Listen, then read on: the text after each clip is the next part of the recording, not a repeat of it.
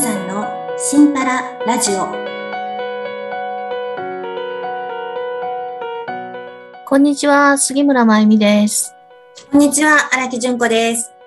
はい、よろしくお願いいたします。はいこちらこそよろしくお願いいたします。はい、はい。今日はですね、あの、はいはい。もういきなりですけれど、ちょっといきなり？この間はい、思い出したことがあってね、おー何ですか？あの、人のために良かれと思ってしたことが、はい。実はあんまその人のためになってなかったっていう経験は結構、まああると思うんですああけど、なるほど。はいはいありますね。その、あの、私小学校の時にね、はい。経験したことで、あ、なるほど。人の言うことは、うん。その時の事情によって、相手の事情によって変わるんだうんあの、まあ、思った経験があるのね。でおーどんな経験ですか？はい。で、あの、そう。その結果、私は自分が傷つかないように、うん。あらかじめ人って、うん。あの、心変わりもするし、うんうん。都合によって、うーん、離れていくし、っていうことがうん。あるものだよ。っていうふうに 自分の中に、こう、うんうん。あの、植え込んだ、みたいな。小学、校の小学生の時に。そう、小学校6う年生に、ん。っていうのを、あの、最近ね、思い出したのね。で、ああそれが傷つかないために、あの、うん。そういうことにしとくとさ、うん。まあ、いいじゃない。寂しくないじゃん。うん、確かに人ね。ね、傷つくの嫌ですもんね。ううんうん。でね、それがどういう内容だったかっていうと、はい。えっ、と、私のところは、あの、まあ、父親があんまり仕事しなかったのでお金がなくって、うんそれで、あの、電気代が払えなくって、電気止められてたっていう時期があるんですよね。で、それうん。が小学校6年生の時に、はい。あの、宿題をしょっちゅう忘れていくもんだから、男の先生が、担任の先生が、どうしたんだって私に聞いて、それで私は、あの、電気止められてるもんだから宿題ができないって、うん。ね、夜ね、うん って言ったの。うん。あ、そうだったのか。って言って、で、うん先生は結婚していて、子供が一人、あの、小さい赤ちゃんがいらっしゃったんだけど、はい。それで、まあ、それなら、あの、うちへ来て、宿題やってもいいぞって言ってくれたの。うん、優しい先生ですね。それで、うん喜んで、うん。あの、まあ、夕方になると、先生の家へ行って、宿題をやる。うん。うん。それで、宿題やってると、まあ、先生のうちの晩ご飯の時間になる。ああ、生になっちゃいますね。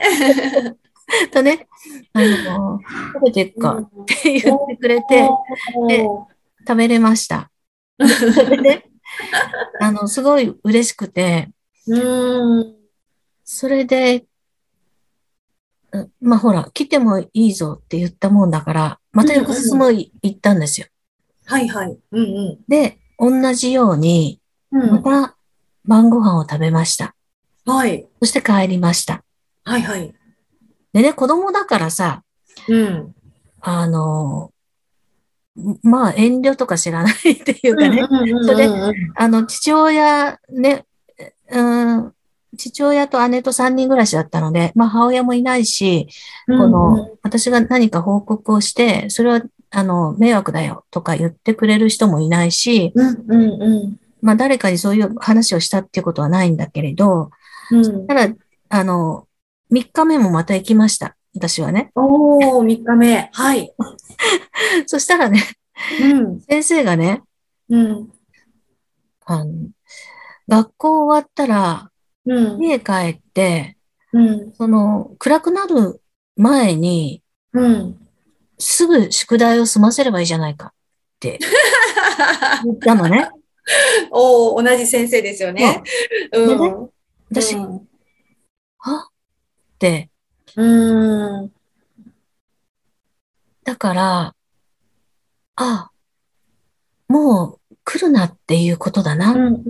て理解をして、うん。うん。うん。あの、はいとかなんか言ってうん。帰ったんだけれど、それから、はいあの、二度と先生のうちには行かないけどさ、すごうく、あうん。うん傷ついたのね。う来ん。るなって、お前来るなって言われたような気がしてねうんうん。先生はそうは言わなかったよ。うん。うん。でうん。あの、それをだから、あと、まあ大人になってからうん。思い出すとさ、先生、そんな最初から同情して、あの、思いつきで、あ、うちへ来てやればいいんじゃないかって言うんじゃなくって、最初からね、うん。まあ、そうじゃあ、あの、日が暮れないうちに帰ったらすぐに宿題やれ、みたいなね。そうんうんそうしたらいいぞって、忘れないぞ、みたいなね。うん。うん。に、まあ、教えてくれたら、うん。うーん、なんともなかった。まあ、先生のうちに行かなくてもよかったわけじゃん。うん。うん。うん。ああ、そうか、先生にすぐやれって言われたから、まあ、帰ったらすぐやらなきゃって。まあ、その分友達と遊ぶ時間は少なくなったかもしれないけど、まあ、なんなら友達ひっくるめて、もう友達の家でみんなでなんだかワイワイ言いながら、宿題やるか、みたいなうん。うん。過ごし方をして家帰ってもよかったかもしれないっうん。うん。うん。ていうのが、まあね。うん。で、その時の先生は、最初は、あ、この子はそんな生活してたのかってびっくりして、うん。あ、の、気の毒に思い、うん。でえ来ていいぞって言ってくれたっていうのはわかるし、だからそこには愛情もあり、はい。あの、なんとかしてあげたいなって思ってくれた。うん。でも、毎日来るとは思ってないみたいな。うん。でもそこはさ、子供だから、うん。言われた、ね、伝えないとね。そうそう。あの、理解しないし、うん。うん、っていうのがあって、うん。そう、そこで私は、あの、来るなと言われたみたいな気がして、うん。あの、とても寂しい、シュンとなった感じで、とぼとぼと家へ帰り、もう絶対先生の家には行かないぞ、みたいにうん。心に決めた人は自分の事情で、あの、私から離れていく、みたいな、こう、信念を持ったみたいなね。うん。うん。うん。だけど、それは、あの、誰でもそうなんだっていうことの、あーなんか、再認識みたいなね。うちの母親が、あの、もう家を出て行ってたので、うん。要するに私は愛されて。たかどうかもわからないけれど、うん。母親、ま、まあ、大事な人は離れていくっていう体験をしてるわけじゃない。なので、そこでもやっぱ先生のところです。やっぱりそうなのかと思って、あの、距離を置いて、うん。なんていうのかな。人を心底うん。信じないっていうかな。そういう感じのうん。信念みたいなのを持ったっていうのが。うん。インナーチャイルドですね。うん。うん。そう。なので、えっ、と、うんまあそんなのを思い出して、でも、それはその時の、あの、先生が悪かったっていうことではなく、先生も先生としてそういうことをうん、経験した。うん。うん。子供は一回言うと何回でも来るんだなっていうのを初めて体験したかもしれないし、はい。う。うんんっていうね。そう。で、私もでも先生がそうしてくれたっていうのの記憶として、あの、まあ、なん、なんだろう、か、構ってもらったっていうね。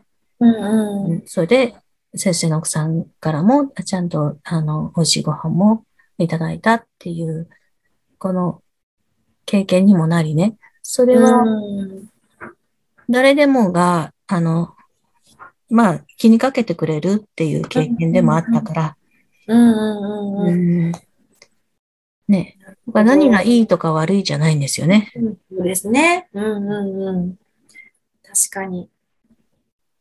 そういうこともあるなっていう。かこう正解、なんかこう結構今までって、なんかこうすることが正解、だからこうするべきみたいな、うん。なんかこう、結構そういう感じのものって多いかなっていう感じがしたんですけど、うんうんうんうんでも結局、でも、いいってことですよね。そう。そうなの。ん。それで、えっと、まあ、後々の、あまあ、友達関係の中ではね、例えばはい誰かに何かをするときに、うんあ、の、うん、魚を与えるんじゃなくて釣り方をしなきゃダメだよっていう人もいたわけね。うんうんで、でも、それは最初からうん。うんその人に、あの、うん魚はやらないよ。釣り方は教えてあげるけど。って言うんじゃなくって、うんあの、お互いの関係性の中でさ、あ、うんかわいそうにって思ったら、うん最初に、あの、魚を与えるっていう人がいても、別にいいじゃない？それは。うんうんうんうん。ね？で、その、さ、あの、魚を与えた人は何回も与えてるうちに、あ、こう何回も与えると、あれだな、この人の自立の、かえって妨げになってるような気がするな、っていうのはその人の学びだったりするわけで、そうですこね。の、どんな、あの、ことを選ぼうと、結果的になんか、あ得るものがあるっていうかね、自分の、ですね。うん、学びになってるよね。そうですね。だからそれってでもなんかこう前提として、うん。人のせいにしないっていうのってあるじゃないですか。うん相手がこうだったからこうなんやみたいな風になっちゃうと、うん。こうま、学びにならないですよね。なんか、うんうんうん。こう自分っていう風に捉えて初めて、ああ、私には必要な経験だったのね、みたいな。